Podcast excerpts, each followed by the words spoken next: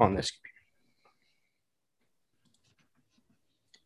Here we go again. What is up, everybody? Welcome back to another episode of the Neon Belly Podcast. We are your host, Nate. John. And Captain America. And Captain America. Boys, on today's episode, we are going to recap this past Saturday's UFC Fight Night Derek Lewis versus Kyle Daukaus. We will also give you our thoughts on Jake Paul versus Tyron Woodley. Mm. Also, this week, we will continue our all time MMA teams. And this week is Canada. Canada. Then we will hit you guys with all the news and happenings this week. But first, boys, what is up? How are we doing this evening? I'm not doing bad. I just got done seeing the new Spider Man, so that was pretty awesome, pretty amazing. Nice. Um, if you guys can probably tell, we are uh, back to um, still on the Zoom. the mixer, we didn't get a good diagnosis this week. Uh, we're going to have to ship it back. Um, we, we do have the option of um, like we could try to buy another piece of equipment and return it, but like it'd be like a couple hundred bucks at the cheapest. And like that's going to mm. tie money up until it comes back. And like we mentioned last week, when you spend $600 on a mixer, it's kind of a tough ask. So we're going to try to uh, ride this uh, Zoom cloud uh, as much as we can. Um, John, are you are you figuring this out over there? What's going on? I think I got something going. So this is this is not a good start to the pod. No. John John was completely out of that whole intro. Uh, so people, so go ahead and let the people know what's up. Yeah, you know we're just struggling through this. You know we got our last fight of the year last night, so luckily, you know we have that going for us. But yeah, we're gonna make something shake. Yeah, it's yeah, we're working on it, guys. Like, I, like obviously this isn't ideal, and and we said it last week, but we always have to say it because people do find our podcast randomly. Um, so if this is your first time listening, this is not typical quality for us. Like I said, you could go back listen to old episodes. Um, it just our mixer broke. We can't help it. Things happen. We keep it moving though. Uh, boys, it's Christmas week. We're T minus five days from when this episode's coming out. Um, how we feeling? Is the Christmas shopping done? What's the plans looking like for this week? Uh, this, First, let's uh, let's start with this. I want to go around the table. We're not going to spend much time on this, but Brandon, yeah. is your Christmas shopping done? And I, yeah, our so gifts, our gifts wrapped. Yes, dude. Okay. So this is the first year I got stuff done like super early, and like okay. complete, like we're completely done. Yeah. Okay. Uh, Pretty nice. John, okay, John, are Christmas shopping done? No, I got. Um, why am well, I not shocked? Like, why am I not? Shocked? Well, I only have one more thing left, and I, I, talked to you about it last night. I was thinking about getting something for my dad. I just have to figure out what. Okay, that that's fair. I, am I'm, I'm laughing, but I literally I'm not done either. Um, I guess I'm in a different like so like this week. The fact that like obviously I'm not working, I have so much free time. I felt no pressure. Like yeah. Hmm. every day is a day I could go Christmas shopping. So um, I've got three more things to get super easy. Just kind of got to go pick them up type stuff. But everything else is done and wrapped. Is everything wrapped, John? Have you wrapped all your presents? Um, no, because I have to pick one up Thursday. John, if you were to gauge your wrapping skills um, of the Christmas presents, what would you mm. rate it? I just don't feel like it's going to be great. I'm a, I'm a solid like six and a half, seven. I like tedious stuff like that, but if it's by choice, I just keep it in the bag and give it to you, and you can just unwrap the bag, doggy. Like you're saying, like you keep it in like the Meijer bag. I would, but now it's like, oh, you gotta wrap presents, so whatever. All right, I get it. I get it. Well, I just don't have as much faith in you. I, I figured you didn't wrap. Do you even no, own? Do. do. you do you own a roll of wrapping paper? Yeah, I got it all in here. But did granted, you, I, did you go buy it, or did your significant other go buy it? Um, I bought last year. She bought this year. he just so happened to be the one who went to the store. I mean, All right, I'm gonna give John a break. He, he's he's flustered. We're gonna give him a break. I had I had to get on him because he he's really legitimately battling some technical difficulties right now. I think I think he'll be good the rest of the episode, but if he's in and out, don't be surprised. Yeah, don't be surprised. We're just gonna keep it moving, guys. I had to plug the headphones into the microphone, so we'll see how well this works. All right, yeah, we'll see how that. Whatever. Works. Hey, can Overcoming you hear yourself though? Yeah. See, like me and Brandon can't even hear ourselves. So. Yeah, that's kind of cool. Yeah, that is kind of so. cool. Brandon, speaking of, I just said your name. Why don't you go ahead and let the people know what we ask them to do each and every week, even when the quality's bad? Even when the quality's bad, please, guys, give us a listen and on all the different platforms. So Spotify, Apple Podcasts, and give us a like. Um, subscribe to us on Apple Podcasts. Um, Instagram as well, Twitter. Um, you can follow us on all those platforms. You might even see some stuff on YouTube coming up. Um, be on the lookout yeah, for that. Buddy. So that's right. Oh, go ahead. And one more thing I, I want to mention because you said our Instagram. Um, we're going to do one more episode uh, this year. Um, and the goal is to still have it come out next week, hopefully next Monday. And it's going to be our year end episode. Uh, we're going to kind of do like an award uh, style. So we're to do like, you know, male fighter, female fighter, fight of the year. Like all we got, we're to come up with these different categories. And that's to be like our last show of the year the hope is to record it this week and still have it out next Monday. Um, but with the holidays and stuff, if something gets kind of fishy and we can't line up days, because I am like I've like I have a Christmas almost every day this week except for two. So uh so the the plan is to get this figured out. But if not, next week there will be an episode, could be Monday, Wednesday. But go to our Instagram at Neon Belly Podcast and we will keep everybody updated on that just in case it gets moved back. But I just, if there's not an episode Monday, I just don't want you guys to think that we're not going to do it. We do have one more episode, our award show. So, and if you're on the IG, I hope you're enjoying the hit miss. We're coming up on our last week. So, yep it's been pretty fun going digging back into the archives and finding fun stuff. I agree. I definitely agree. Well, boys, if neither of you have anything else, we're going to jump into this episode because we got a lot to get to. And we're going to kick it off. Last night, this past Saturday, I always say last night. I got to stop saying that. Uh, this this past Saturday night, UFC fight night, the final UFC of the year, Derek Lewis in our main event defeating Chris Daukaus via round one knockout, 336 of round one. So did it pretty fast. And I say that because I thought we saw a more forward, more aggressive Derek Lewis than in his past fights. Um, you know, we've really seen him play on the outside, kind of wait for his big shot to land it. But I felt like this time we kind of saw Derek Lewis be the aggressor, and uh, he kept mm-hmm. on the mm-hmm. outside, um, and Daukaus just couldn't find his way in. Um, and I rewatched the fight today, and I, I, I felt like a little bit better about Daukaus's performance uh, because like last night I was like, man, I just I feel like that's this isn't how you fight Derek Lewis, and something's off off. But I feel like at the end of the day, when I watch it again, it, it wasn't necessarily what Daukaus didn't do. It's just Derek Lewis did such a good job of keeping him on the outside and not letting him come in. Um, and then eventually, obviously, found that ending um, finish, that that final little flurry there. Uh, so, what did mm-hmm. you guys think of the main event overall?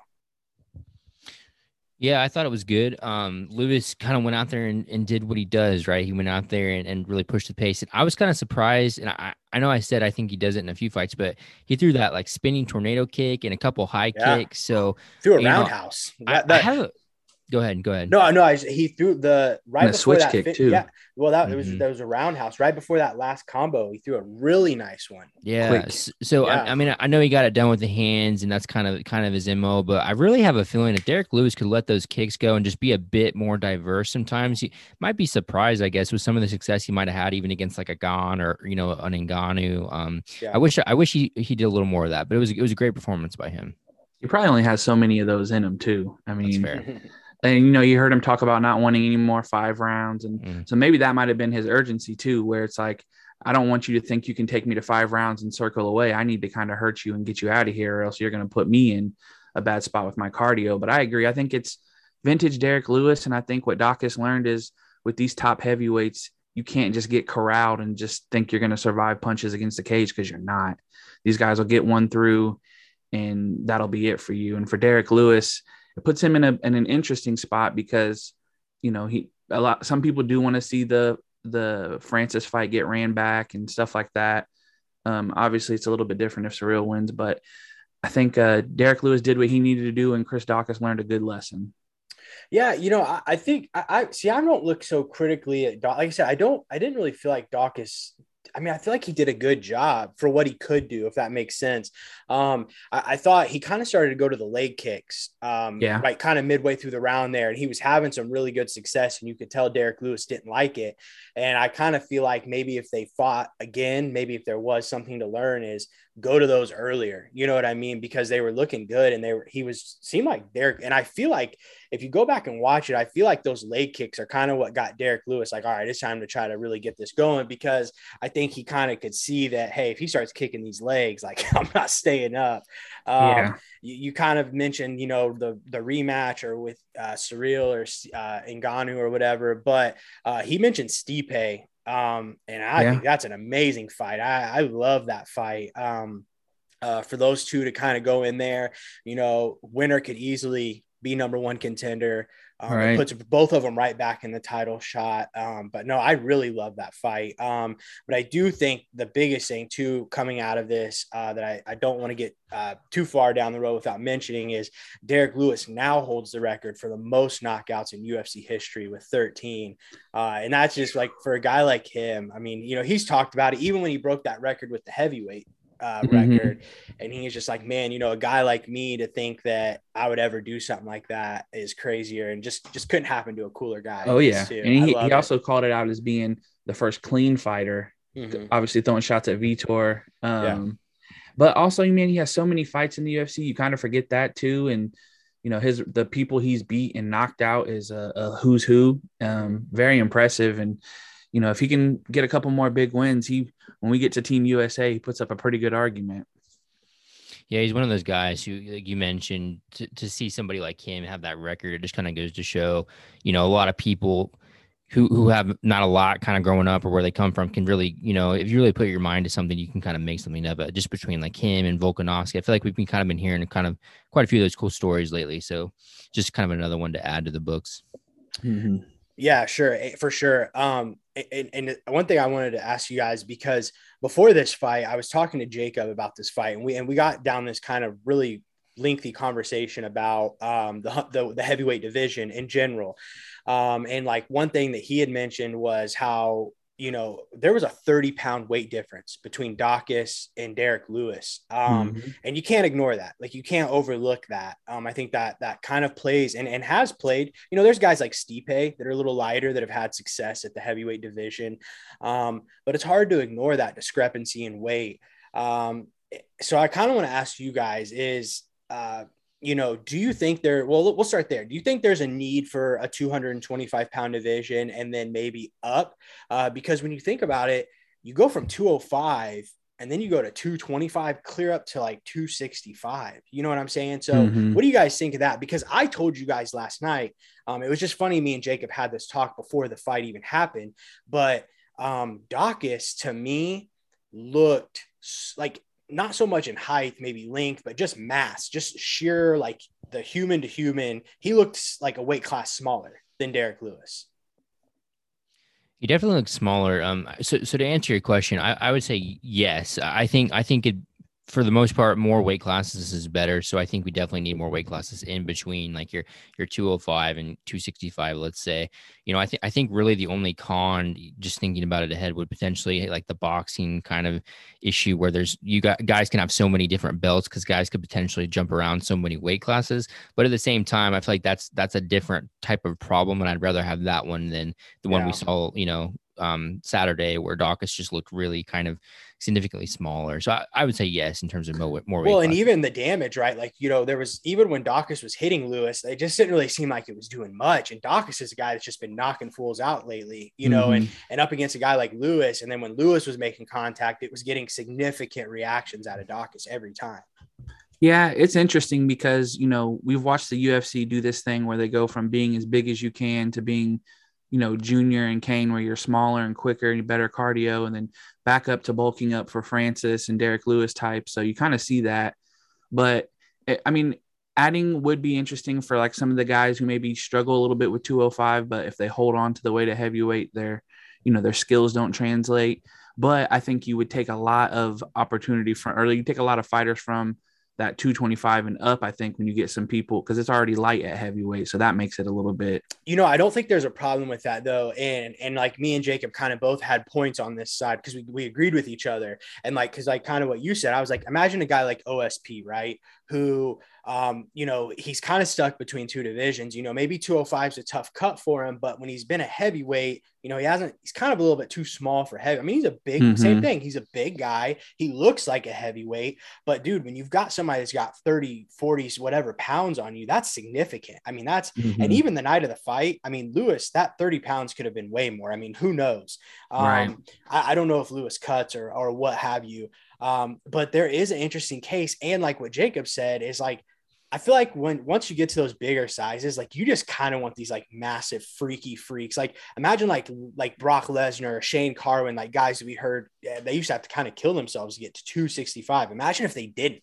Like imagine yeah. if they didn't have to cut and they just were walking in at 300 pounds, just freaking jacked. Tim Sylvia. Tim Sylvia, yeah, you know what I'm what I'm saying. And then I think that also presents at 225. You know, you're just gonna have these freak athletes, like these football player, like you know LeBron James style frame guys, or you know OSPs or whatever that they're not going to have to cut to 205, but they don't have to worry about going against a guy 30 pounds more than them.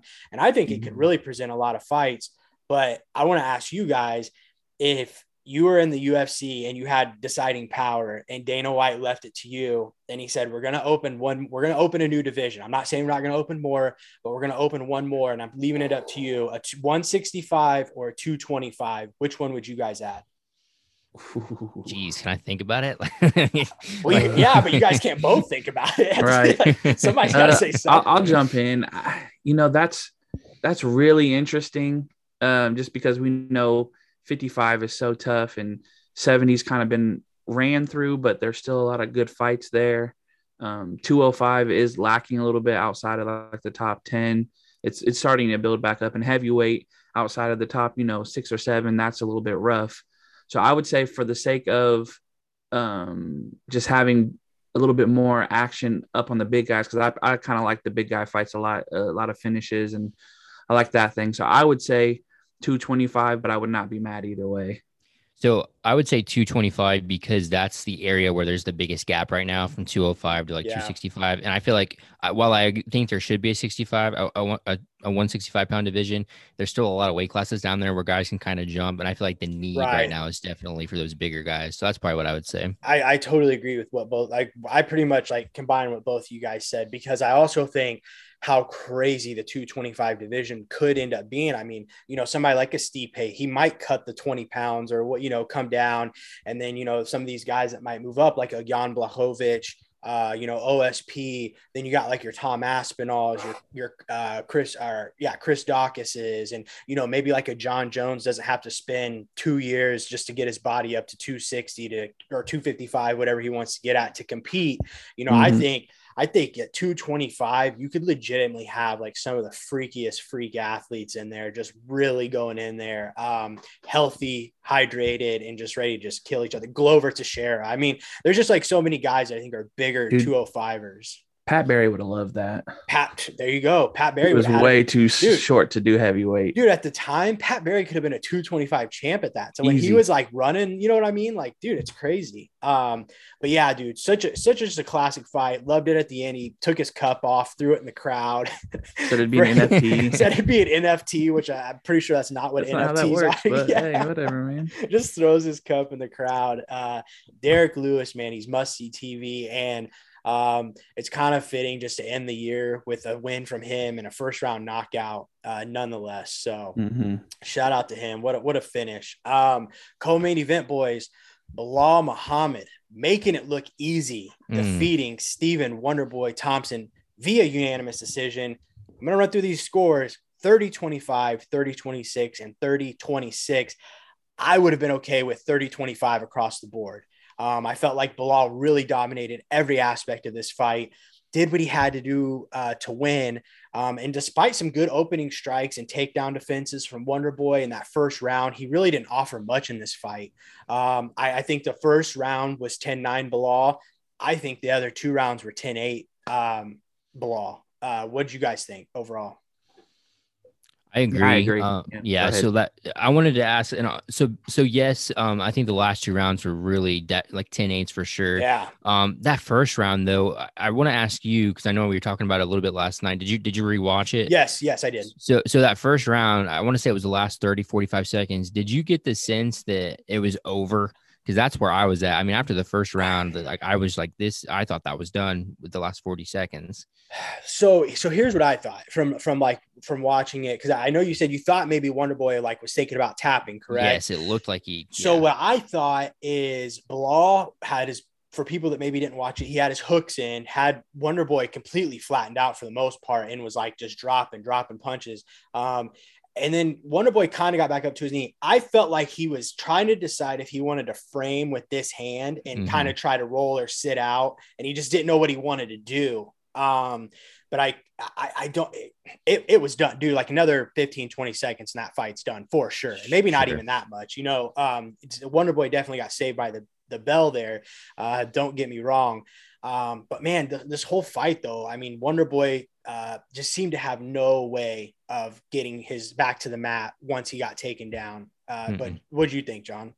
Yeah, no, I think uh, similar to the main event where you see a guy does what he does best and wins in that fashion. I think we've seen that with the co-main as well. I think you've seen Belal find a really good way of corralling Wonder Boy and staying away from the big strikes. And I mean, all Wonder Boy really offered was some transition and submission defense. Maybe he didn't get tapped. That Kimura was kind of nice. Yeah, yeah, he did defend that Kimura pretty well. Yeah, um, there's a couple situations where you could tell he's worked on certain things, but obviously he hasn't got the whole get up Derek Lewis move. So that kind of if you could have took that move from him, he might have been a little bit better off. But yeah, I think Belal showed that he belongs, and Wonder Boy might have also showed that he doesn't. So Something so something that really stood out to me was there was a moment I don't remember if it was the third round or the second round. I think it was the third where Thompson grabbed sort of a front headlock, almost guillotine Yeah. like, and actually kind of forced Belal to roll and kind of created a scramble. kind of got to the top. He got on top Yeah. for a minute. Yeah, It was it was a good offensive mo- like moment for him grappling wise, Thompson. And uh,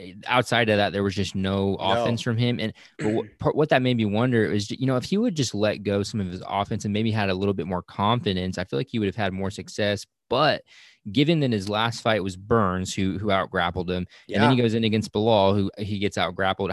You know, I just wonder how much of this is yes, Thompson just absolutely doesn't belong in there anymore, and how much of it is man, he's just getting some really tough matchups for him against guys who are just way better grapplers. You know, I I, don't know, but I just have a feeling he has a lot more than what he really showed um uh, Saturday.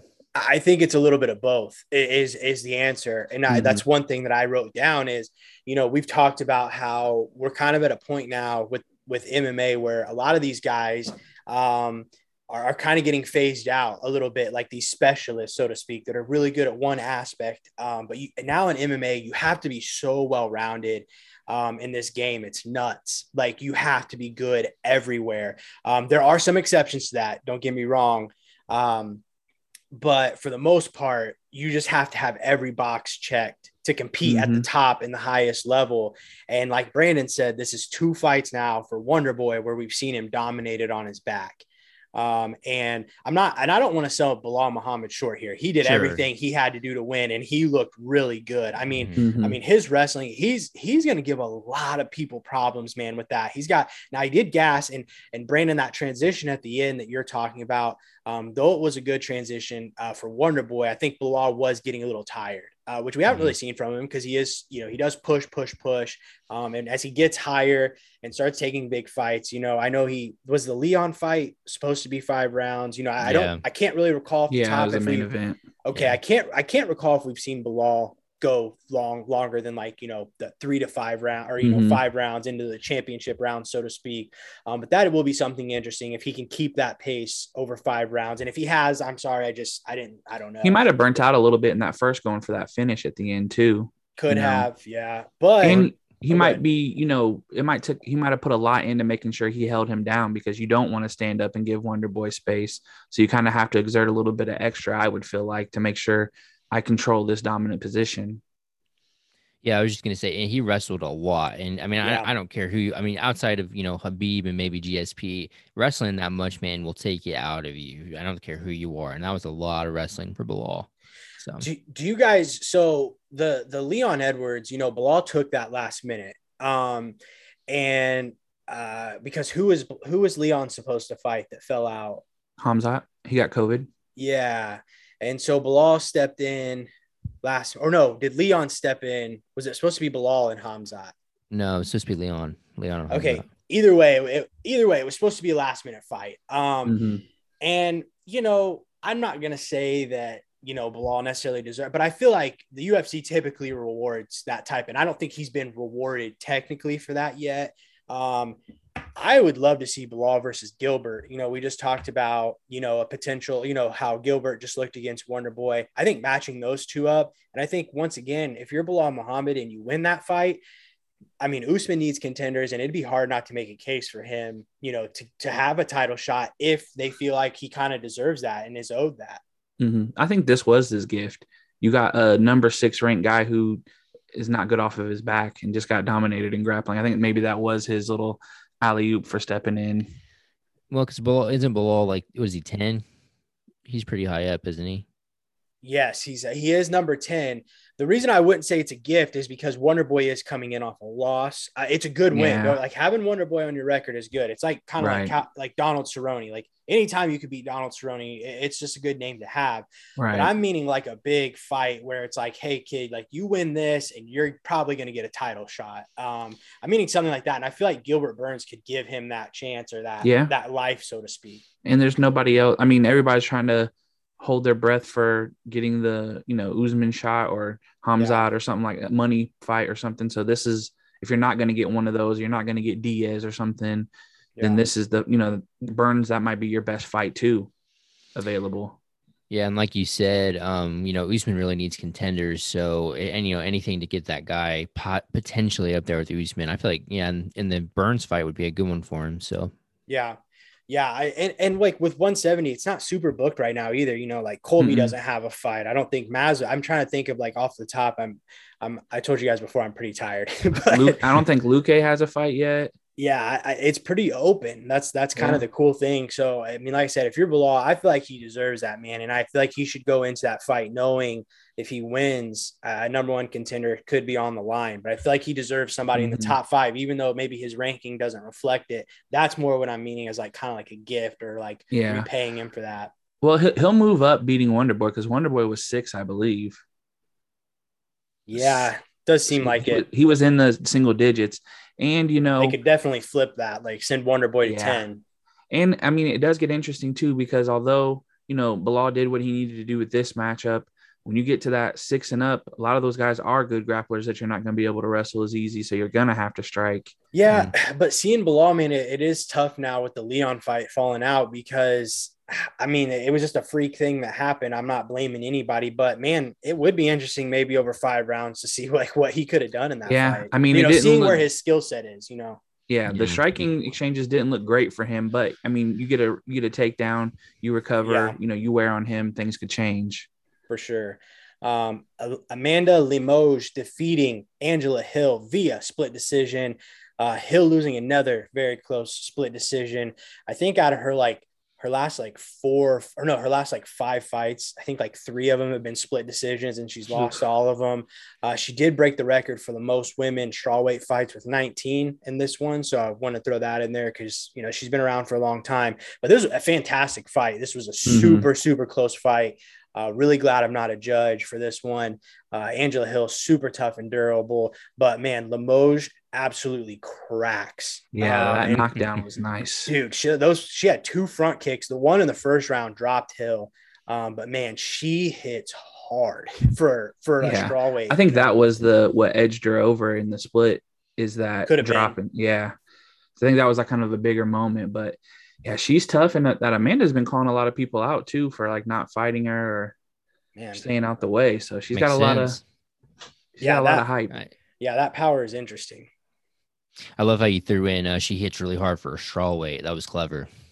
Why? I just just giving we, my we comments just don't about. see well, we just don't see many like strawweight uh female fighters like just dropping girls the way she does. I mean, she just has power, man. Other than Valentina.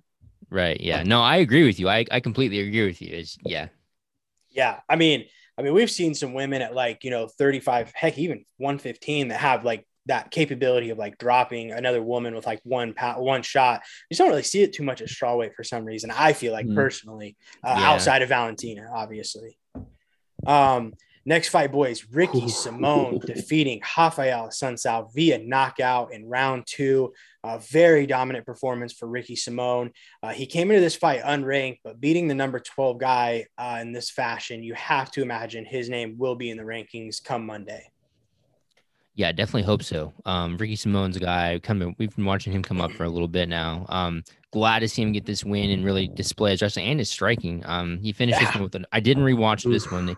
Um, it was kind of a weird little uppercut when uh, the Sunset was trying to come up that really put him away, right? Yeah, that follow up But, uh, shot yeah. was nasty. Mhm.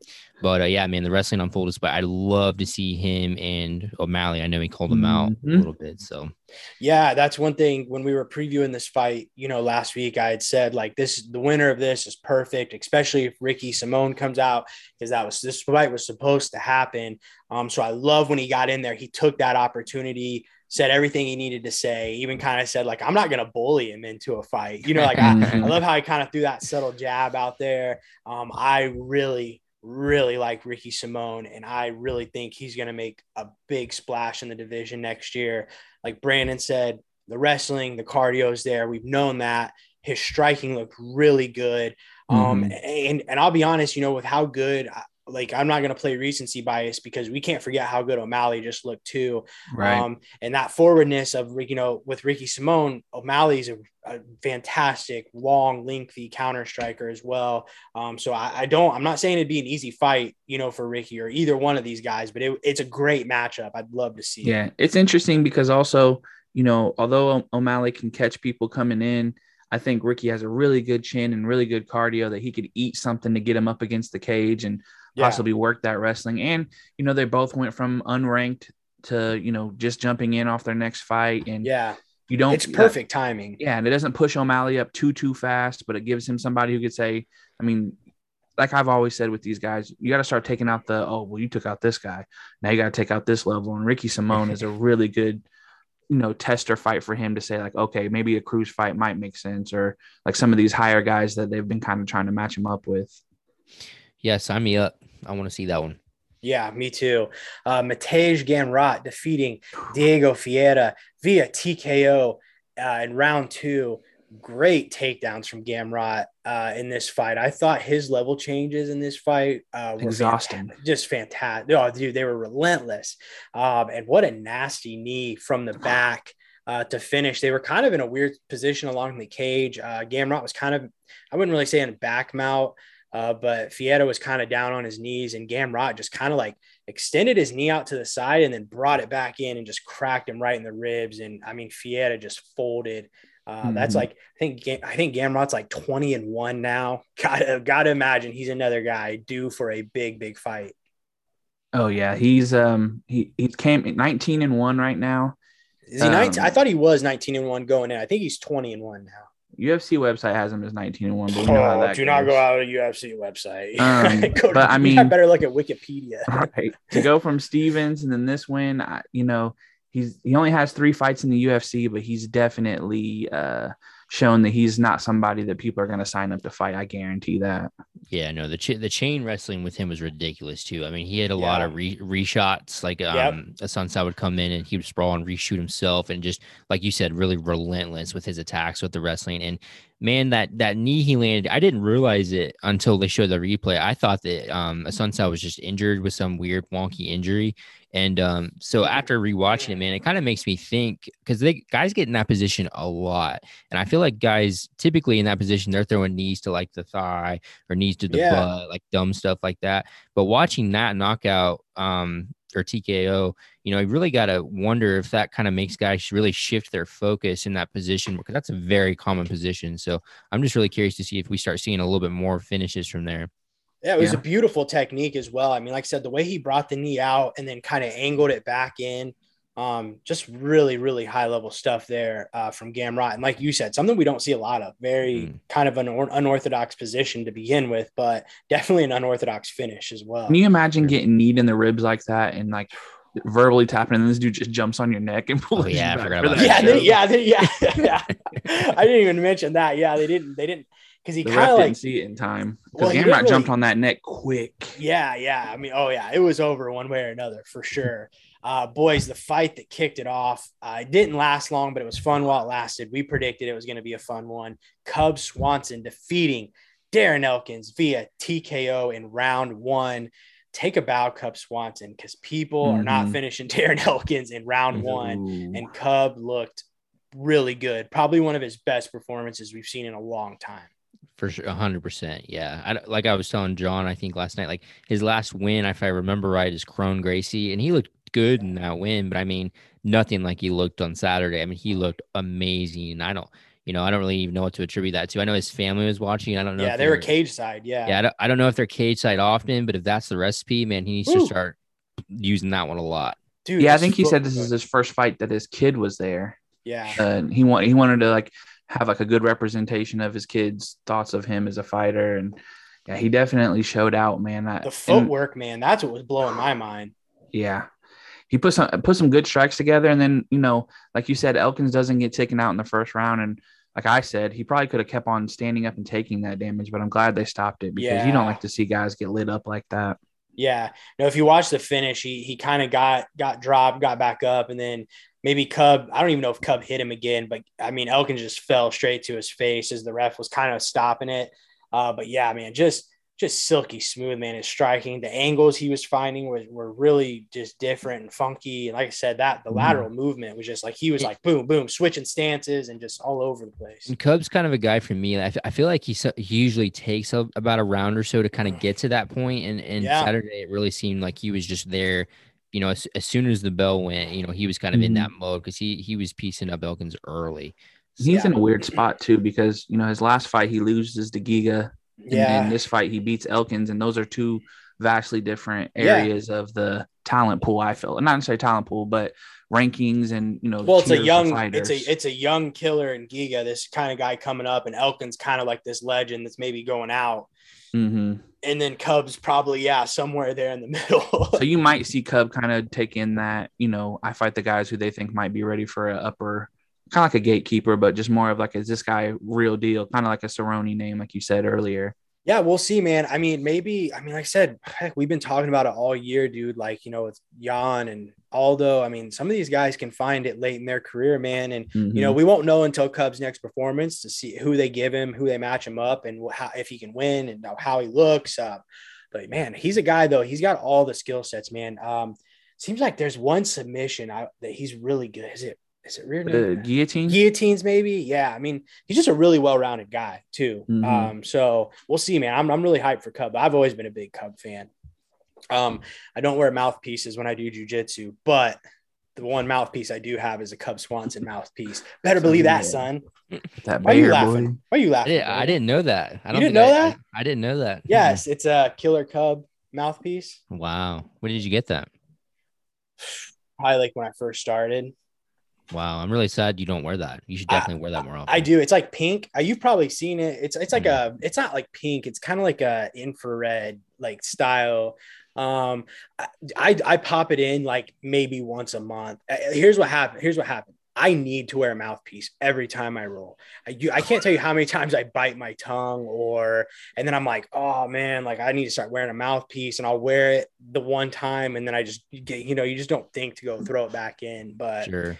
When I come back, I might just have to do jujitsu in a bubble. I'm going to be doing everything I can to protect my body. Yeah, that's another story right there. yeah, that is a whole different story. Um, let's move to the undercard. There is a couple fights I want to talk about on the prelims before we move on. Uh, Gerald Meerschaert defeating Mhm. Dustin. I'm going to butcher this Stolvitz, Stoltzvis, Stoltzvis via submission in round three. Um, another come from behind finish uh, from Ger- uh, Gerald Meerschaert here, uh, GM3 baby, putting on. Uh, and what I love about Meerschaert, I think he holds like the most submission finishes, and like he's got like 25 submission finishes in his career. Um, but what I love about him is we kind of talk about, you know, people striking and punching power being an equalizer. And how about GM3, man, putting on for jujitsu and showing that it can be an equalizer too, man. I love it. I mean, he wasn't like like getting dominated per se. He didn't. He just wasn't winning the fight. You know what I yeah, mean? And losing. and again, man, he's been in this position how many times? Um, just shows you too how good Hamzat is. I'm not going to go down that rabbit hole, but Yeah. GM3 is legit, man. I love it. 25 wins by submission, man. That's, 25, uh, yeah. yeah.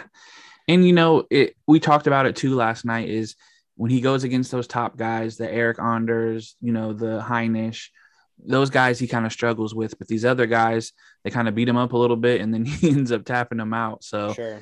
you know, he could use this as a way to turn around and be like, okay, well, I need to effectively get to these submission positions quicker if this is the way I'm going to win. But he's definitely exciting because he's never out of a fight. I think I think part of it honestly is I think in MMA people have a tendency to kind of get a little lazy in certain positions when they're playing defense, particularly like in back or maybe even like uh bottom side control places like that because there's cer- yeah, I mean there's certain submissions that, that they happen frequently but just they don't happen they're, they're not as easy to hit and I feel like you're in that third round you're you're winning by two rounds you know and there's like 2 minutes left in the fight. Um a lot of people can chill and be okay but you know GM3 is just one of those guys. I think he's able to capitalize. It's nuts. And yeah, so I, I don't know. I just kind of picked up on that. I feel like if when when it gets late like that, a, a good jujitsu guy might be able to capitalize on those small mat- mistakes when guys get a little lackadaisical in the end. I mean, the best example of that, Anderson and Cheho won. Yeah, exactly. That's Yeah. that's exactly yeah, same thing. Yeah, hundred percent. Um, next, next result on the prelims I wanted to get to was Justin Tafa defeating Harry Hunsucker via head kick in round one. Um, I wanted to bring this up because uh, Justin Tafa becoming the first UFC heavyweight in UFC history to miss weight, weighed in at 265, uh, 267 pounds, which is two pounds over the 265 limit, um, but looked phenomenal. So, like, like we were talking about earlier, it's like you know, if you want to Mhm. make a case for just letting these guys come in and just be freaking mammoths. Uh, Justin Toffin making a case. Thought Harry Hunsucker, kind of like we mentioned earlier with uh, Daukaus, man. It's not that, I mean, he looked decent. He had his moments in there, but Chris Daukaus uh, said it perfect, man. It's like we're heavyweights, you know, when you get throwing, things happen. So, Yeah. And that was through the arms. Yeah, That was wasn't like, say- yeah, like both, yeah, yeah, both arms up. yeah. I was I- telling I- Brandon it was like the Machida Munoz one where he blocks the kick, but the shot goes through and drops him out. Like there's not very many people who can kick like that. Dude, Yeah, I don't- I- I don't think his leg actually touched his head. That's and that's what's crazy. It just literally just pure shock absorption through and put him out. dude, 270 pound man can throw his leg up and just do that. Like, let's go. Yeah, just do an absolute division for UFC, man. Yeah, that'd be and, sick. And uh, this last result is uh, purely for me and me only. Raquel Pennington defeating Macy Chiasson via 10 finger choke, baby. Let's go. Let's go. Oh, I'm not good at many things in jujitsu, but do not get stuck in my 10 finger choke. And I want you two to say it right now on this podcast. No, that's fair. Yeah, you've hit me in that at least three or four times. It's not very fun. Yeah, I, I definitely when you go front headlock, I'm like, well, guess what you're not doing? Putting both hands under my neck. You can do every transition you want.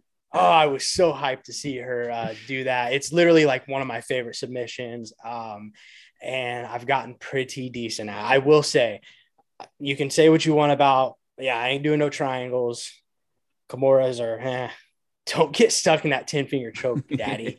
You don't see that in MMA very I'm shutting it down.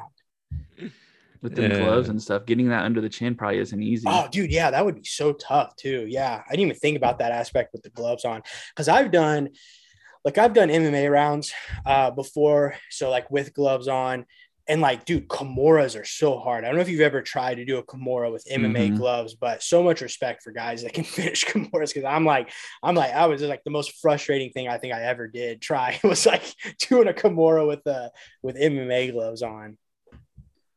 yes, sir. So, yes, sir. It's a good one for our card collection. I got like two Raquel Pennington cards. So There you go. 10 finger choke, baby. Um, uh, well, boys, that is it. UFC fight night, last UFC card of the year. Awesome card. I saw something where it was like percentage wise, like the most finishes on one card this year, Dang. maybe. I saw something. Really? I can't remember. Yeah, I'll have to. I should have looked it up. Sorry, that's my bad. Been a long day, boys.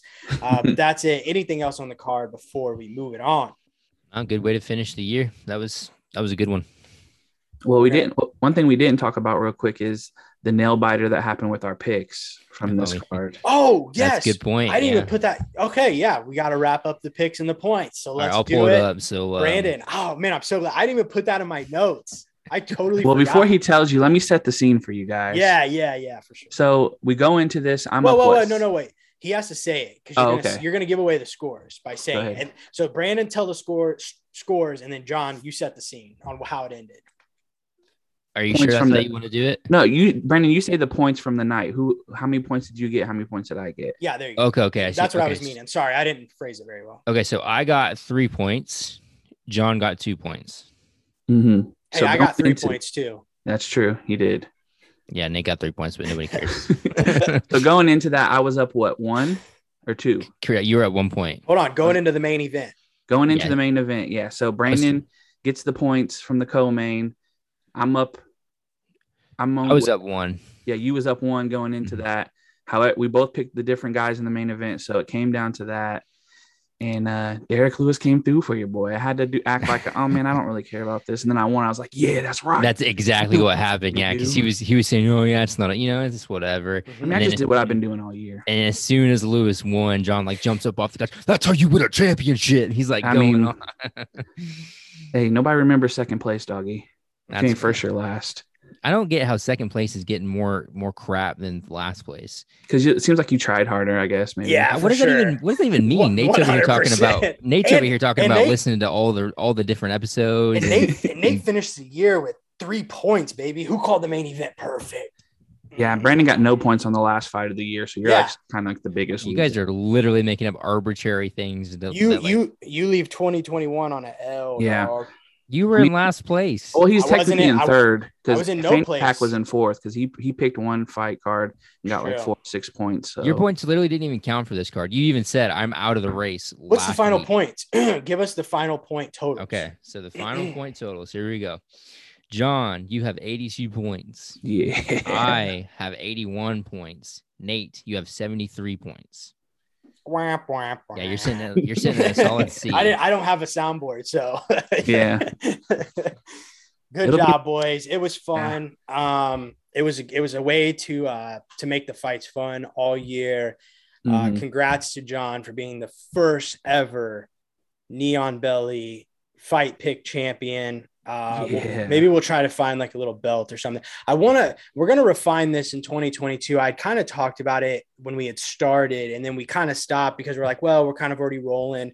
Um, I, Mhm. I, I think I want to do, we can definitely do the yearly, um, but I think I want to do like a monthly thing, whoever wins the month, and we'll maybe Mhm. try to get like a belt. Um, and you can just have the belt so the belt can kind of change hands monthly type thing, or nice. uh, we could do weekly. Um, I don't really care. We'll figure that out. We're going to refine it. If you're listening, if you have any suggestions on how we can make the picking better, funner, any ideas, hit the DMs at Neon Belly Podcast. We'll listen to your ideas. Not saying we're going to use them, yeah. but let it, we'll we'll we'll consider them. I mean, Brandon said he wanted to do like a sash with like badges on it, like Boy Scouts. And I was like, I don't know, dude. Listen, I like the belt idea too. I was really thinking about the money in Yeah. the bank briefcase too. No, but- that's mine. That's goes Oh. that goes to all nobody. right. All right. that ain't leaving my shelf. Kids. Okay. no, we'll get a belt though. I mean, you can have like fantasy football, like those like types of like websites. Those belts are so affordable Dude, now. we'll Like, follow Uncle Mark and get a chain either way. yeah, we can hit Uncle That'd Mark cool. up. Like, hey, who do we see? Who do we talk to about one of these belts? Dude, it would be fun though. And then you know we Oh, yeah. have like we have like our guests. You know, certain people will have guest pickers come on. They could win it. You know, I mean, we could just have some fun with it. We're Yeah, gonna it'd refine. it. Fun We'll to do figure it maybe like a even like a lifeline where you can call in a pick from like Jacob or somebody. Ooh, Yeah. Cool.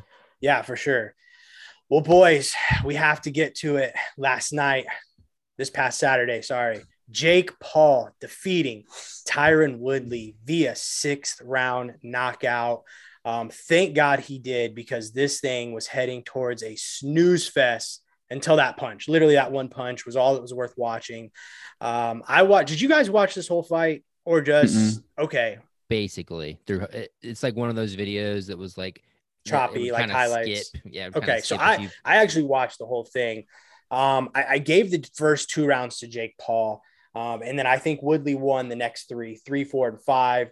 Um, so I do think when this knockout happened, Woodley was to me was winning on the scorecards.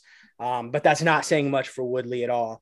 Um, I felt like Woodley actually looked a little worse in this rematch than he did in the original fight. Um, in my opinion, um, it seemed like he was fighting to just not get knocked out. Uh, so I mm-hmm. kind of when I when we were talking about it, and I told you guys, it just seemed like he was fighting to not get knocked out, which is ironic because that's exactly what happened. Um, he was just loading up, looking for one big shot, and then he'd clinch. If it if it hit, it hit. If it didn't, he just clinched. That's what this fight was. I mean, these 2 mm-hmm. were just clinching, clinching.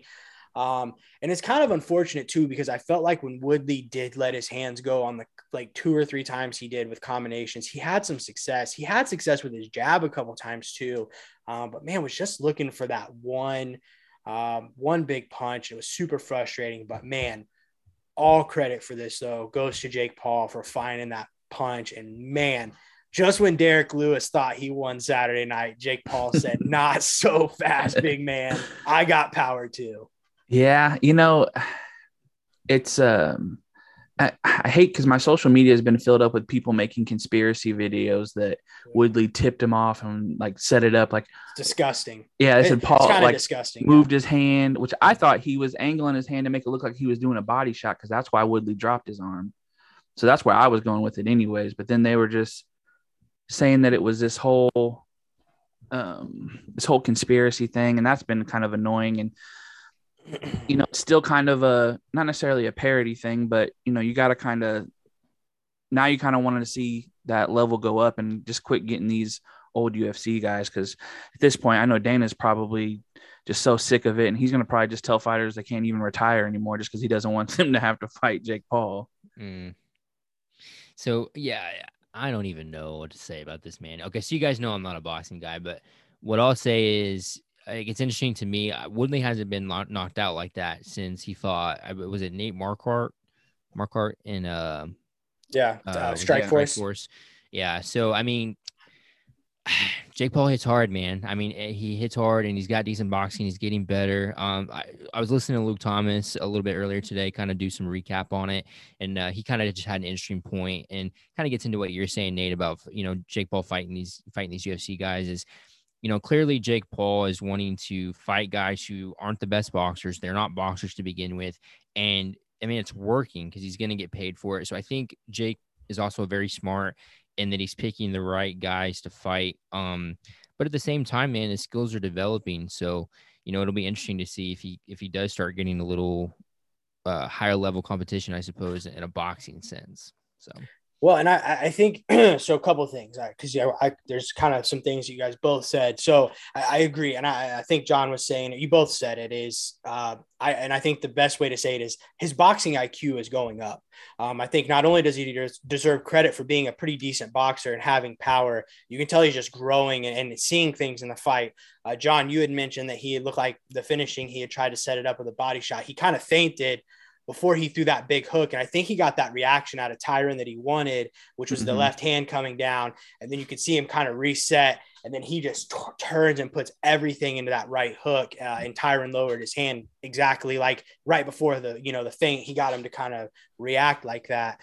Um, yeah. So the fact that he noticed that and then instantly went to it, whether he was trying to, you know, fake the body shot, whatever, um, just shows that he's not just in there, you know, throwing and, using. Te- I mean, he's you know he's actually seeing things in there, which I think is really huge.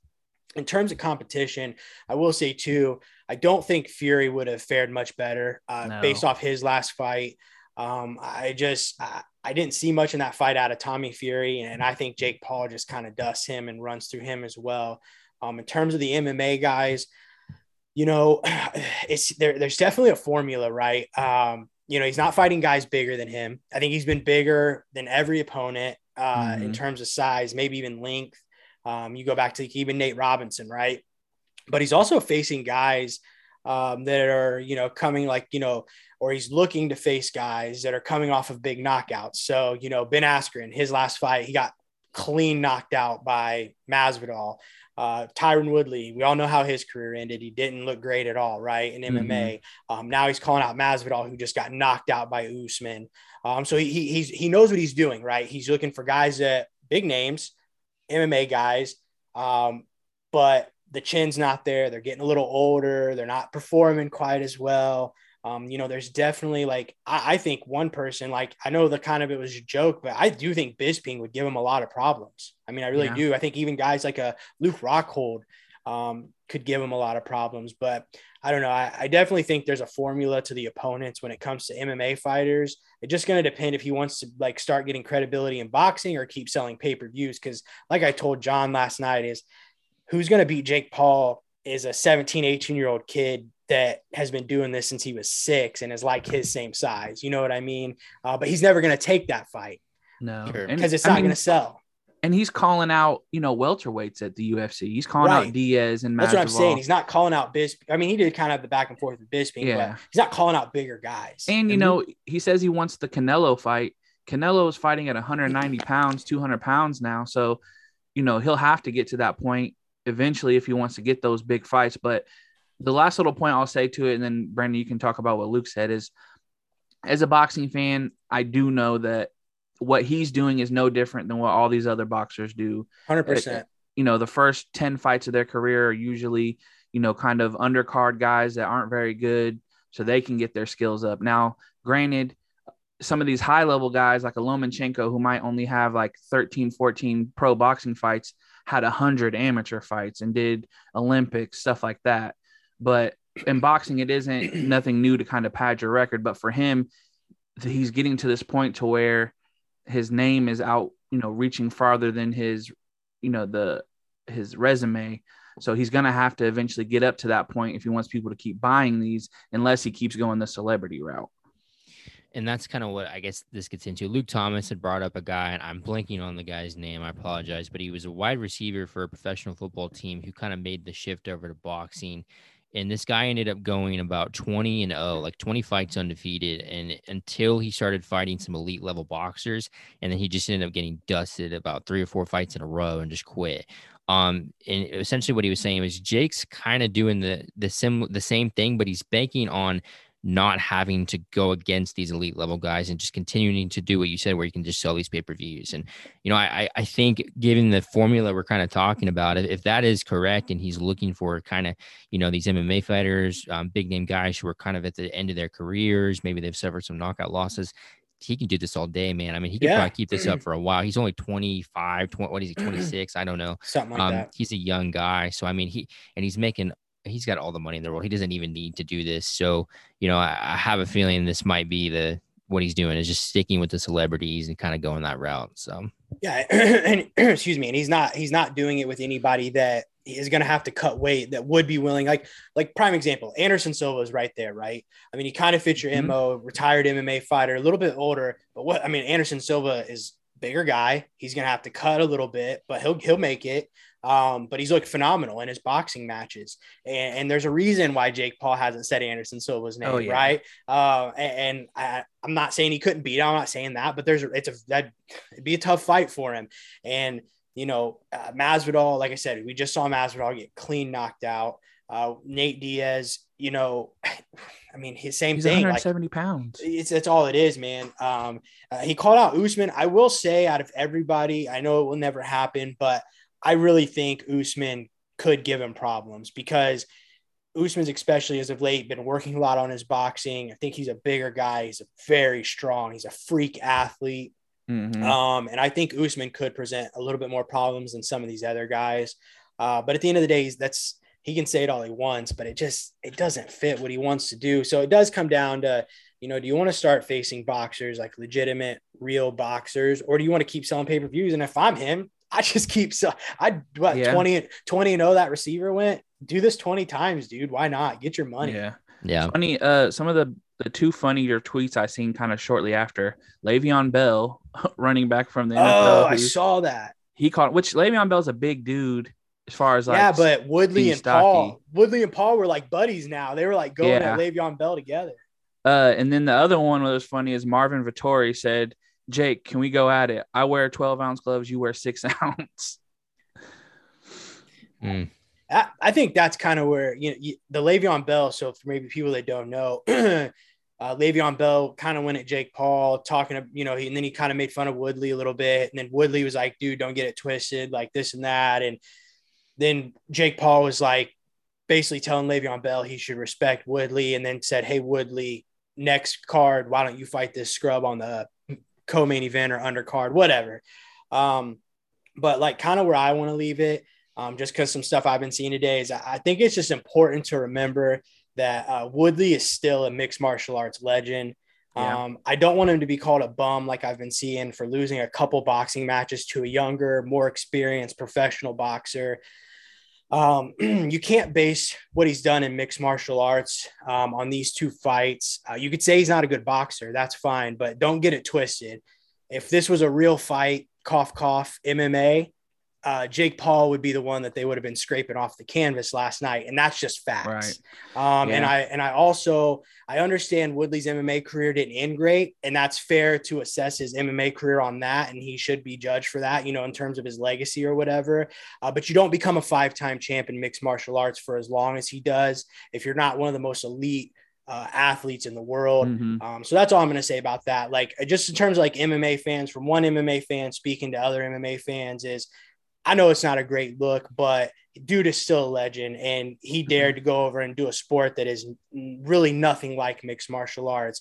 And if the shoe was on the other foot, it would not it would not be pretty for. There's a reason Jake Paul talks all this MMA, but ne- he'll never do it. Yeah. He probably never will. He said, "I need to get with Javier Mendez and Khabib and start training. I'm gonna do MMA for sure." I'm not saying I'm not saying he. Know, I mean, look, Jake Paul's gonna do it. He's gonna defy. I mean, he'll do it if he wants to commit himself to it. He could definitely do it, but dude, MMA is a different game, dude, mm-hmm. and it mm-hmm. takes years and years. I mean, we know because we, you know, we're we're around it somewhat, right? I mean, it takes years for these guys to get on like really elite levels, and you're not gonna go beat a Tyron Woodley with three years of training. I just don't. No, I mean, and and even just to add on to the Woodley thing is he did go out on a bad streak, but he didn't lose to no scrubs. These were all, you know, Luque, Burns, sure. Usman. These are guys that are, you know, top guys in the division. Um, yeah. And if he would have decided to go Bellator, he probably would be right there in the mix, going over there and yeah. you know facing some of those guys. So uh, I agree though. I think people kind of when you do that's the one part about playing in the circus though, right? You could end up looking like a clown. Yeah. You know, people want to you know play him about this, but like you said, if this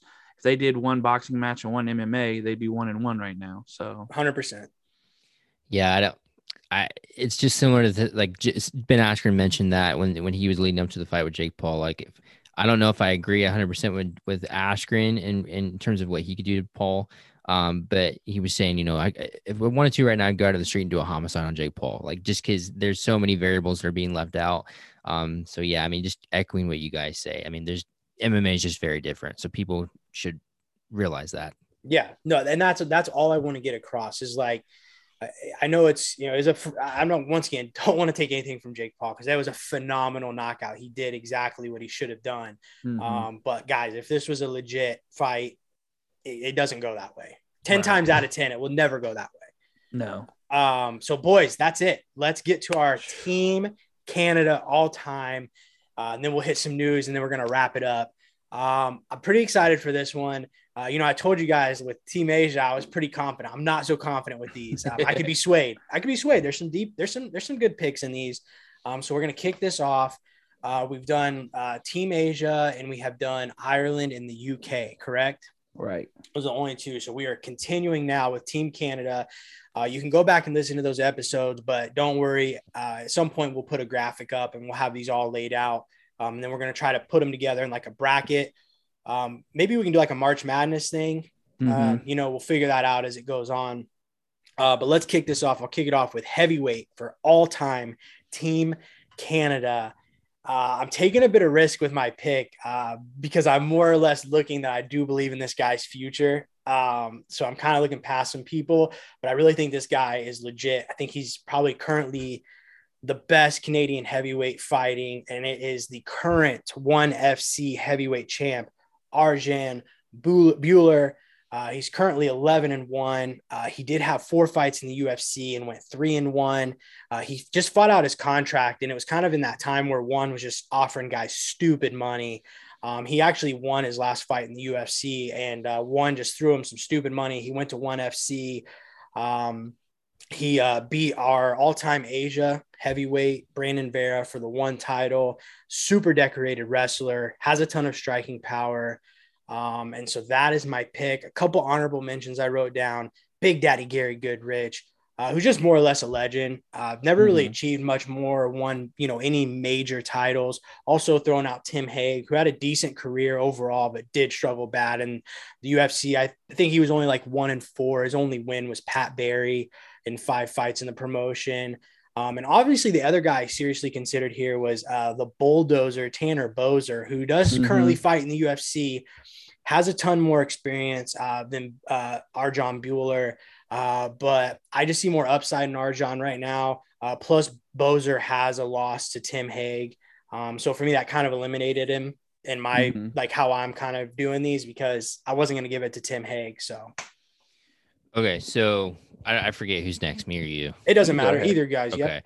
So I'm gonna be transparent about this. A lot of the guys, when I was going through and doing these picks, I I wasn't too familiar with them. As you guys know, sure. I'm a I'm a bit of a newer fan compared to you guys. So some of these guys, I, I just didn't watch a lot of them. So I'm kind of doing research like as I was doing it. So um, also for heavyweight, um, I had as an asterisk um, next to Lesnar because he did actually have. Dude, Canadian I, flag. That's my. I thought. Thing. I thought about it. I literally did, but he only did it for one fight. I know it was one fight, but I'm like, again, given what I just said, I was like, man, I don't. I'm not super familiar with a lot of these guys. Um, so I was like, I'm gonna throw Lesnar in there because I sure as hell know Lesnar. So I, that's that was my pick. But I, you know, if he's if that's not enough, the one pick, he's a resident. Um, I'm sure if you really thought it was legit, you would have put him in there. But um, yeah, that's who I had. I had him as well. He's a dual citizen as a resident. He's fought under Canada at UFC 200. Um, and I don't think he has a. I don't. I don't have him as like a chance. Kind of how we talked about how some of these guys who are dual, they might not have chances in one of the other countries, or they might have a better chance at a certain country. I felt like Brock Lesnar had a better chance here than America. So that's why I kind of lined him up as a two time UFC champion. And then I had Tanner as my number two um, just having a, a win over like a, a US or OSP. He's been ranked as high as 15, but I'm also not mad at your pick either, Nate. But uh, Brock was the one I was like, you know what? I'm just going to throw out this wild card and see if it lands. Yeah, I, I did think about it. Um, for like I said, for me, I he's yes, he, he does live in Canada currently. Uh, his last fight against uh, was it Mark Hunt? Was his last yep. fight. He did fight under the Canadian flag because he said, "I'm a resident of Canada." Um, I guess if you're just looking at the full spectrum, though, it's it was kind of hard for me to throw it in there. Um, mm-hmm. I'm not going to give him my vote for those reasons, just because for like my personal criteria, he doesn't fit it. Um, I'm going to stick with Arjan Bhullar, uh, but you guys can uh, obviously make your picks.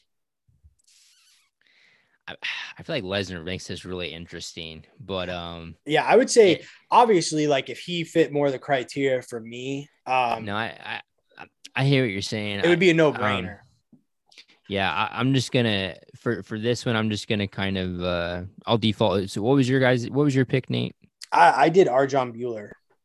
All right, um, yeah, I mean, I'll just I'll just stick with Bhullar because, like I said, I mean, Lesnar was my pick, and if he's kind of far out there, we'll just I'll just scratch him.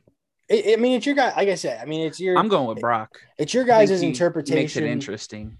Sure. Yeah, and it's it's your guys' interpretation of it. Just how I'm doing it. To me, only one fight. It's just kind of, you know, eh, to my knowledge, he still lives there on that ranch. Um, so you know, mm-hmm. if he mm-hmm. was to fight again, maybe he would probably fight under the. I think he lives in Saskatchewan. Saskatchewan. It's like a crazy. Uh, can't remember. It's like yeah, something. I can't remember. Yeah, it's one of those. I would assume right. you'd fight, but it's. A, I mean, it's totally up to you. Just for me personally, it just doesn't fit my criteria.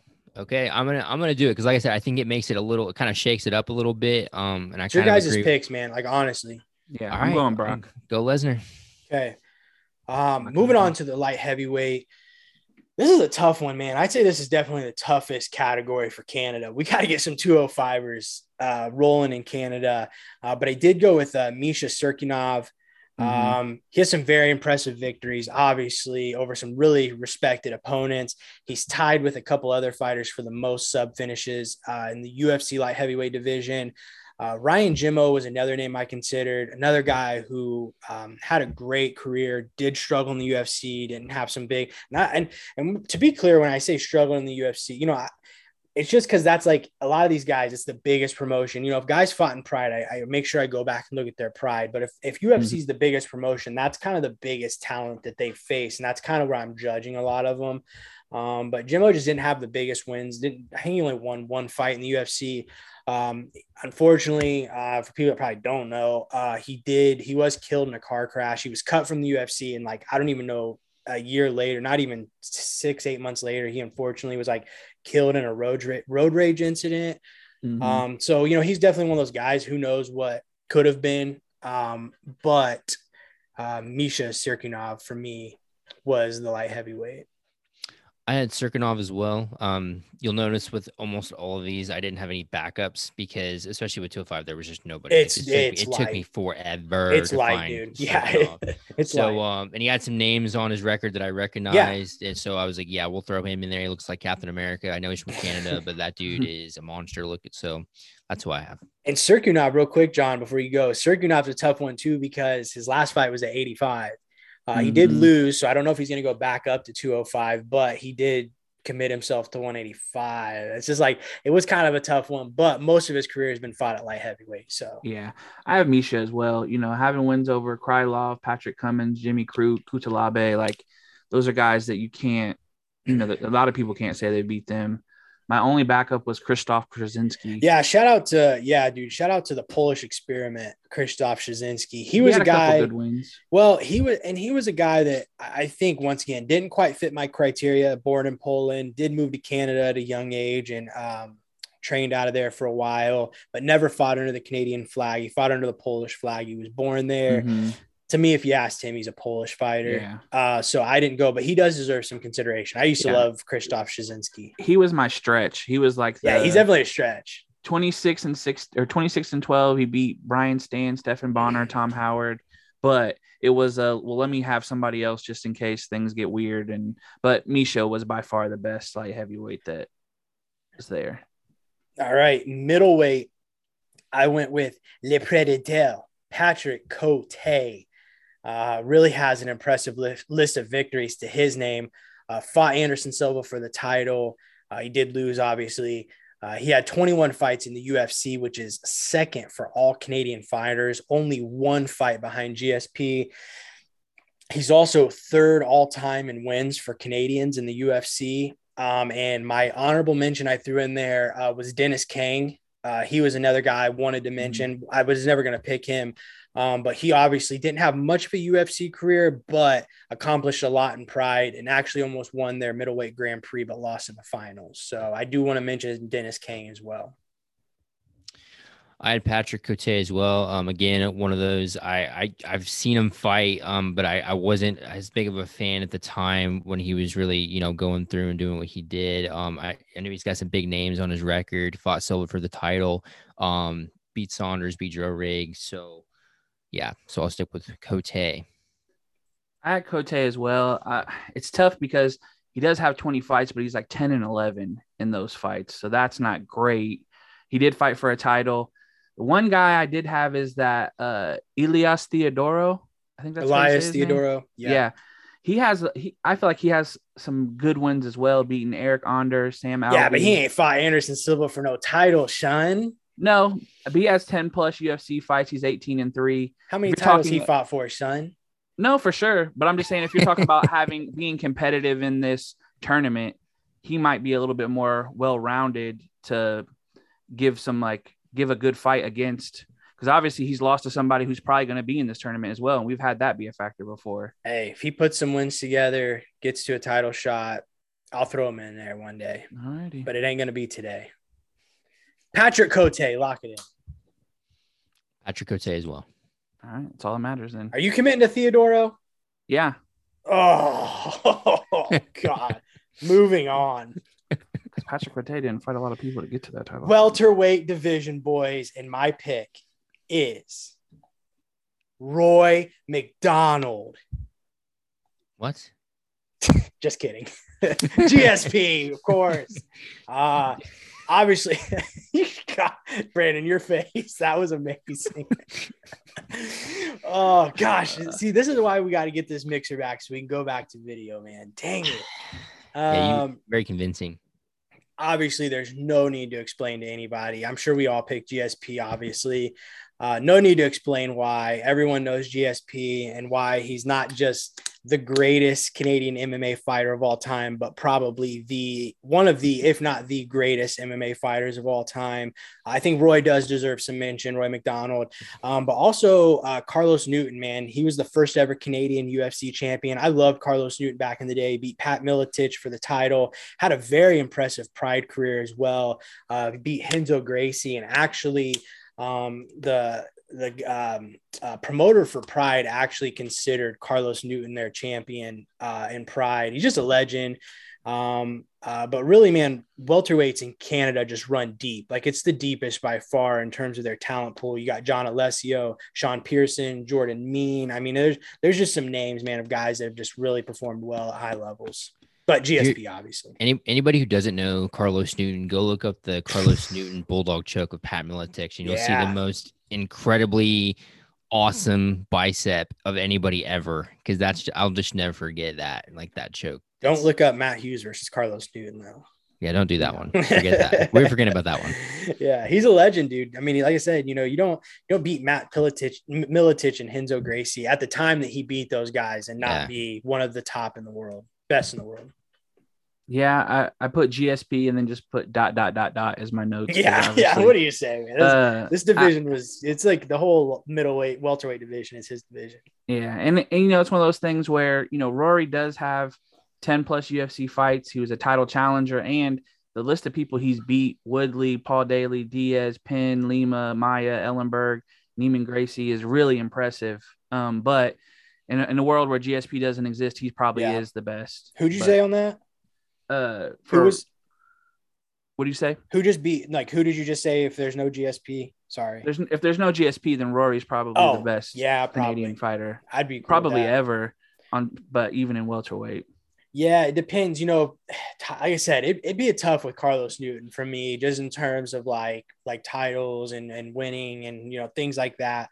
But if there isn't a GSP, he might find his way to the title. So it is yeah, hard saying. That's true boys, last division, lightweight. This is another really tough pick, um, another really deep division for Canadians.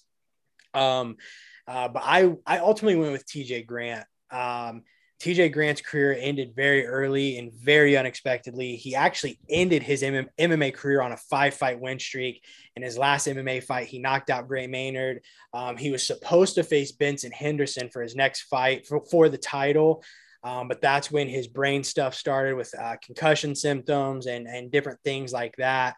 Um, and ultimately, it did end his fighting career. Um, but he looked so good in that five fight run that, you know, shoulda, coulda, would have. But I do really think he could have beat Benson, who actually lost. Uh, Pettis stepped in and faced Benson mm-hmm. and actually beat Henderson. You know, so B- Benson did lose that fight. Um, and I, I but I really think T- TJ Grant looks was so dominant at that point and uh but i did um but I, I mean i do think also like looking at the numbers like uh, mark bocek and sam stout could obviously definitely uh, be heavily considered um, for this based off of numbers and just things they've comp- they did accomplish but ultimately uh, TJ Grant is kind of an exception for me. Just hard to ignore the fact that his career was cut short. And then you try to think of, you know, if he would, what he could have done, but he'd probably still be fighting today as well. Yeah. Um, and then I kind of think John Makdessi deserves a little shine here as well. Um, he's, he's super underrated, man. Um, and he deserves uh, a little mention.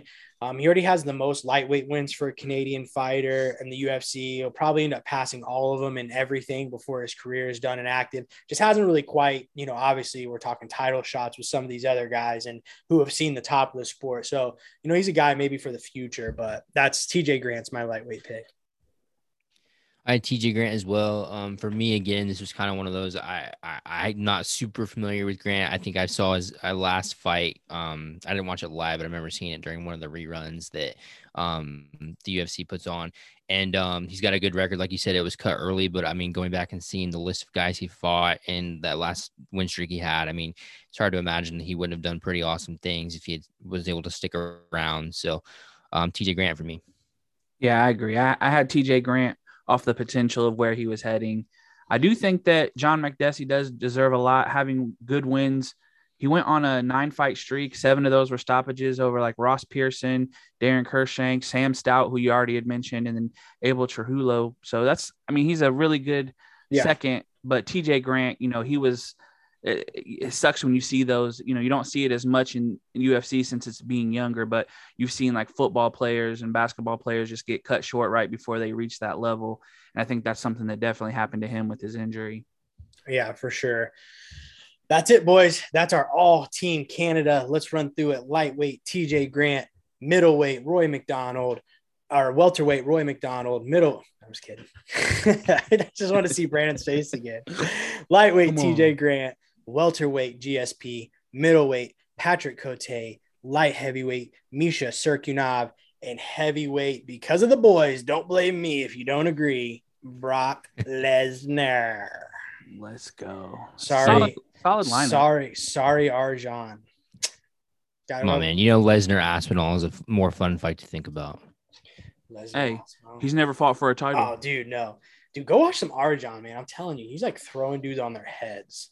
Uh, just a little bowling ball of a man. I'm really, I'm really hyped for him. I, like I said, I, UFC is gonna have to pay him if they ever want him back. But I know, like, um, I think Scott Coker has kind of already been talking about maybe doing some cross promotion with uh, Mm. him for Bellator. So I feel like if he comes over to Bellator and starts, you know, doing some stuff, he could really make a splash here in the US. Uh, good, good. I was gonna say I did find a funny tidbit about that. Mark, is it Boch? Bocek, yeah, Yeah. Did you know that he was the BJJ instructor yeah, Dana trained, White? yeah, the, so and the Fertitas, yeah. I just Yeah, thought that was He um he actually faced was it Gordon at no he fa- oh no Andre Galvao at ADCC I think and and like I think Andre Galvao beat I know I know whoever it was uh beat him but he he's competed at ADC he's legit man. Mark Voch was the man. I just thought that was a funny tidbit. yeah. Uh, all right boys let's get into the news. John hit us with a news jingle The news. I like it. Yeah. Uh, well, boys, we're going to kick it off. Last week, we talked about Kevin Lee being cut from the UFC. And this week, we already know where his fighting future will take place. As it was announced, Lee has signed with Khabib's Eagle FC. Um, and it seems like he's going to be competing at 165 pounds, as Khabib did announce the promotion will add the division, which means instead of the 170 pound traditional welterweight division like the UFC has, uh, it'll be 175. It sounds like they're going to do um, 155, 65, 75, 80. It's going to go up. I'm assuming every 12 pounds from there. Um, I am interested to see if they do like a 195, you know, between that 205 and, and maybe a 225. I mean, I'm really interested to see kind of what the structure um, is going to be like uh, for these weight divisions. But just your guys' thoughts on Kevin Lee, Eagle FC. I like it. Good for Kevin Lee. Um, I liked it. He stuck with the Eagle. Um, because obviously I think Eagle FC is going to need some big names to start, you know, kind of Mhm. get going. But I also like the fact that he's the one kind of pioneering the 165 because he's one of the big guys that talked about it. Like he tried to get Dos Anjos to commit to 165 for one of their fights. Like he really pushed that. Yeah. So you it's know, his here's a- division. This is like literally Yeah. the Kevin Lee division. exactly. So I mean, this is this is his chance to make it work and really prove that, it, that there's something there. So yeah, I think it's a good um, it's a good thing all around, man. I'm, I'm happy for him. You know what I'm Yeah. calling for? Throw Let's our see it. boy Sean Fallon in the mix too, baby. Yeah. 165 King. Let's go. I want I want Sean Fallon versus Kevin Lee. Well, and you know, this is a huge thing for you know that's their biggest signing. He was probably the biggest free agent available right now who wasn't Yeah, currently. yeah, it's a good point. And you know, it gives all these guys who are looking to get a step up, like a Sean Fallon and some of the guys we've talked to, a chance to get in front of eyes and, and fight these, you know, former guys or you know high level guys. Like like you said, you could find a fight with a former UFC Kevin Lee. Um, I did. I don't know if you guys seen, but Dana had some like, oh, he's gonna have to learn the hard way stuff about Khabib being a lead, uh, uh, like a company, like starting his own promotion. Which I don't understand because like I feel like um Eagle FC could kind of become like the old LFA or whatever, you know, like kind of be like a feeder to the UFC. Like Mhm. I feel like they should kind of like he should get under that more and like really try to like, you know, um, not like being like a farm system, but like what a great like place for like you know UFC guys that maybe need to step out of the UFC, get their name back up, or even guys to kind of come through.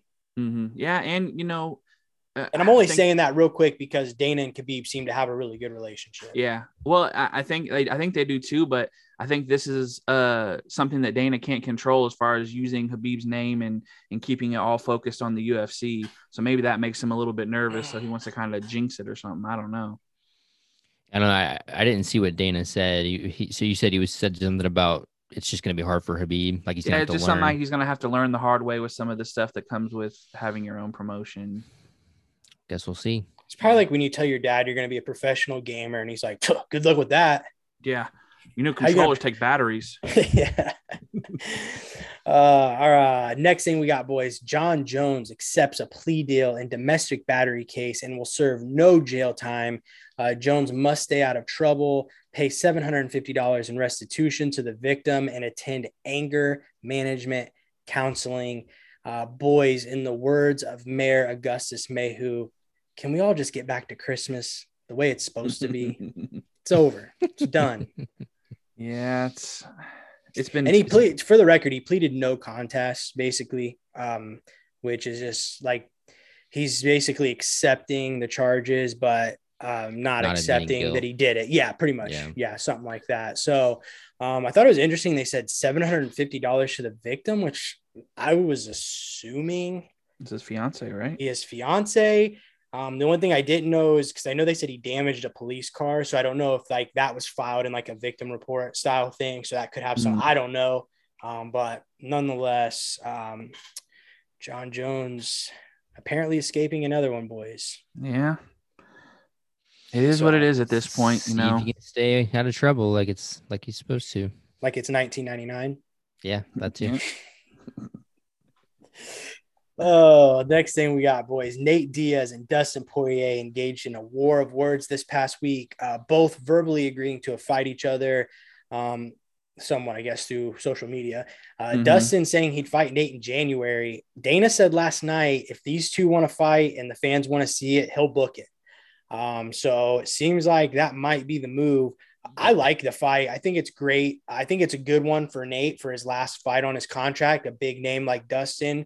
And I think it's a Mhm. great uh, fight for Dustin. Go up to 170, you know, meet him at 70, try that out, see how it goes for you. Um, I just, the only thing I would like to say is I hope Dustin takes a little bit more time than January off, a month. Um, I'd really like, I, I'd like to see Dustin take some months, dude. You know, I know they don't want to probably shelf Diaz that long because he is on that last fight, but I'd like to see Dustin take a little bit more time. But thoughts on that fight? Because I think it's fun. Oh yeah. I mean, I think it's the best fight for both of them. And I think that both of them are not as much Dustin, but I think you could have thrown like Conor and Diaz together if Conor got ready.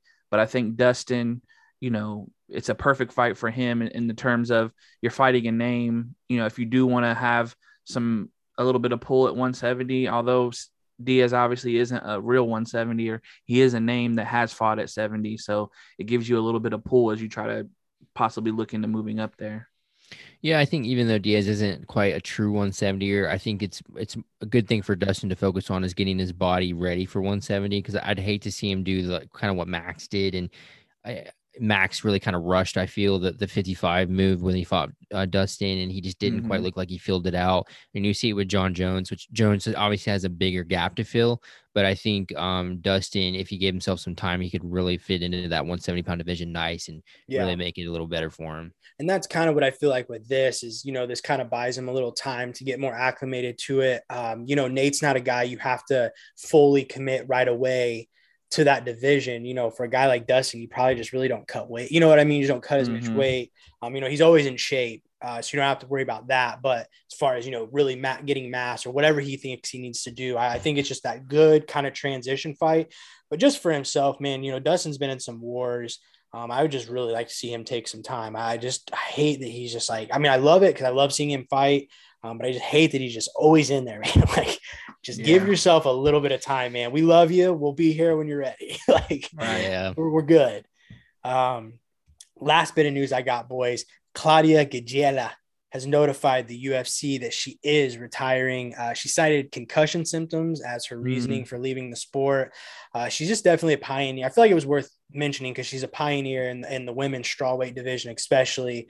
Uh, she competed in and um, uh, won the first ever women's strawweight fight in UFC history. And then obviously she fought Joanna for the title. Um, so happy trails, Gla- Claudia Gadelha. Um, and, and glad to see, you know, like we were just talking about with some of these other people, you know, recognizing that, hey, you know, these concussion brain stuff just not worth it. Right. Cause you don't want to, I mean, that's Dana's worst nightmare, right? Somebody dying in the ring and, you know, you can't play around with brain stuff. I mean, you're seeing it with the NFL and uh, boxing as well. You've, you know, you've seen fighters die in there. So you definitely don't want to play around with that. Right.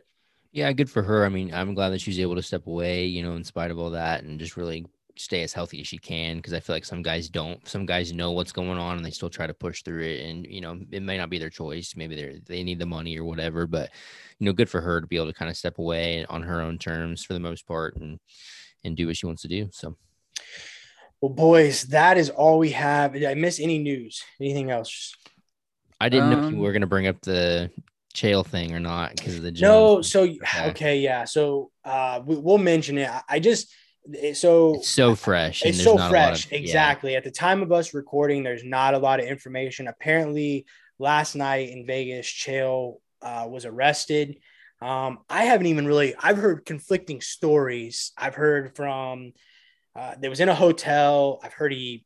There was a, a couple, a wife, husband, wife, boyfriend, a male, a female Sounds like he fought both of them. I've heard maybe just the guy. I've heard maybe he just hit the girl. I don't know. Um, so I just, yeah, I wasn't fully gonna. I just didn't want to comment because we just don't know. We can throw that out there that he was arrested, I guess, last night. Um, and if you guys want to go do your own research, go do it. Yeah. I only have a couple couple of quick things. A little bit of aftermath from 269. I don't know if you guys seen Miesha Tate said she's consider- considering dropping the flyweight division following Pena's win. Because hmm. they are um, best friends. I could see right. That. Uh, the other thing, which is something I brought up in the pre-fight stuff, um, Sean O'Malley had hurt his hand in that fight and potentially could be out till June. And I know I'd mentioned that he had those issues after his last fight, and it, you know how that could affect him in this the fight he had. Man, that so, guy has a hard time just staying healthy, dude. Yeah, well, it's remember, always something too. DC had an issue with his hand for a long time. Yeah, um, but with um, O'Malley, his hand, his ribs in the last his fight, ankles, his ankles, his knee.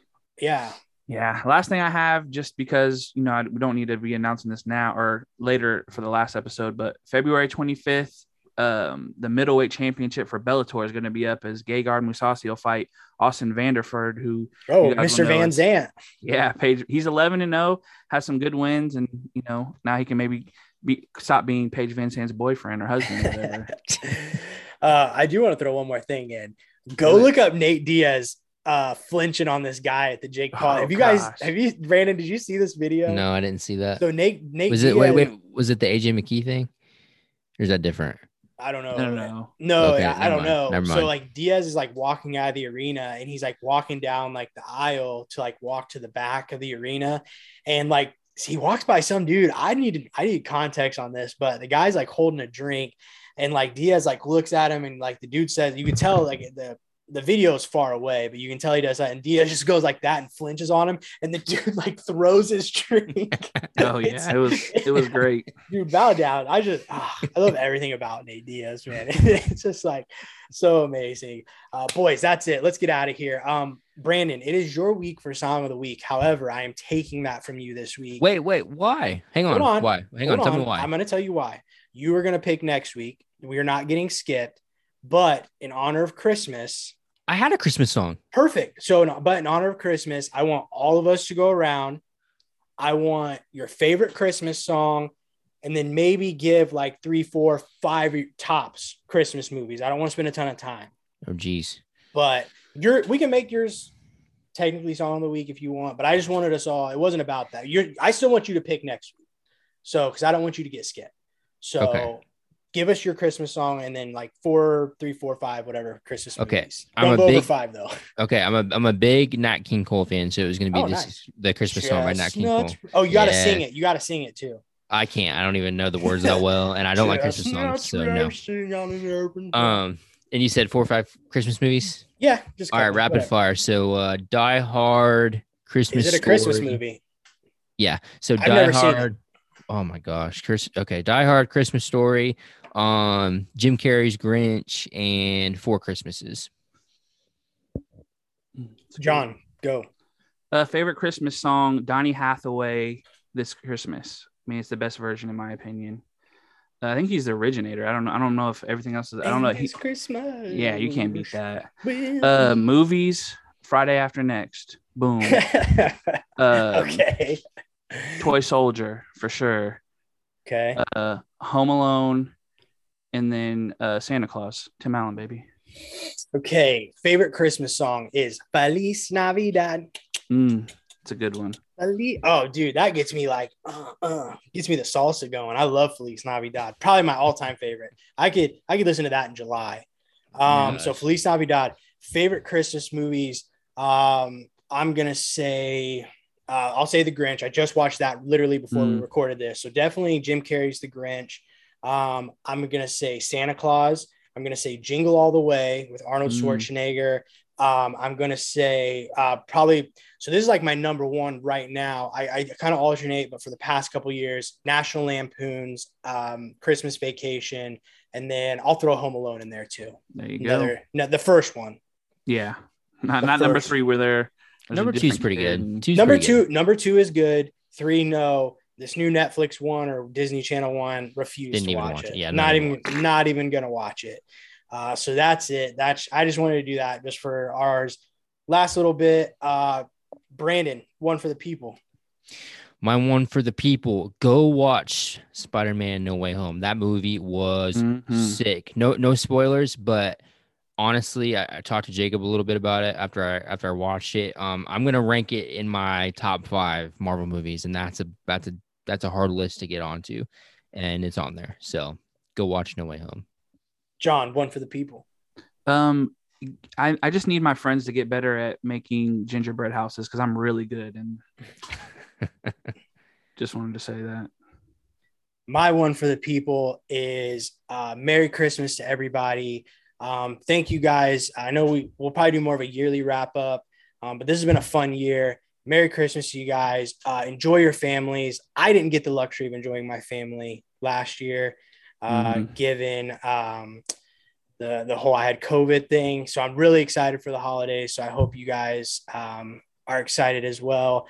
Um, come back next week. We're going to do our year end award show. Like I said, find us on Instagram just to make, if it doesn't come up Monday, it'll be up there. Hopefully Monday though. That's the goal. So we will see you guys then. John, give us a couple seconds. Sing us out here, man.